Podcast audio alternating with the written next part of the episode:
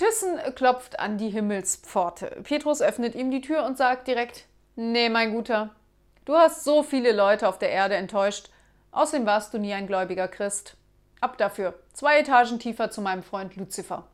Gesagt, getan. Zwei Wochen später klopft es erneut an der Himmelstür.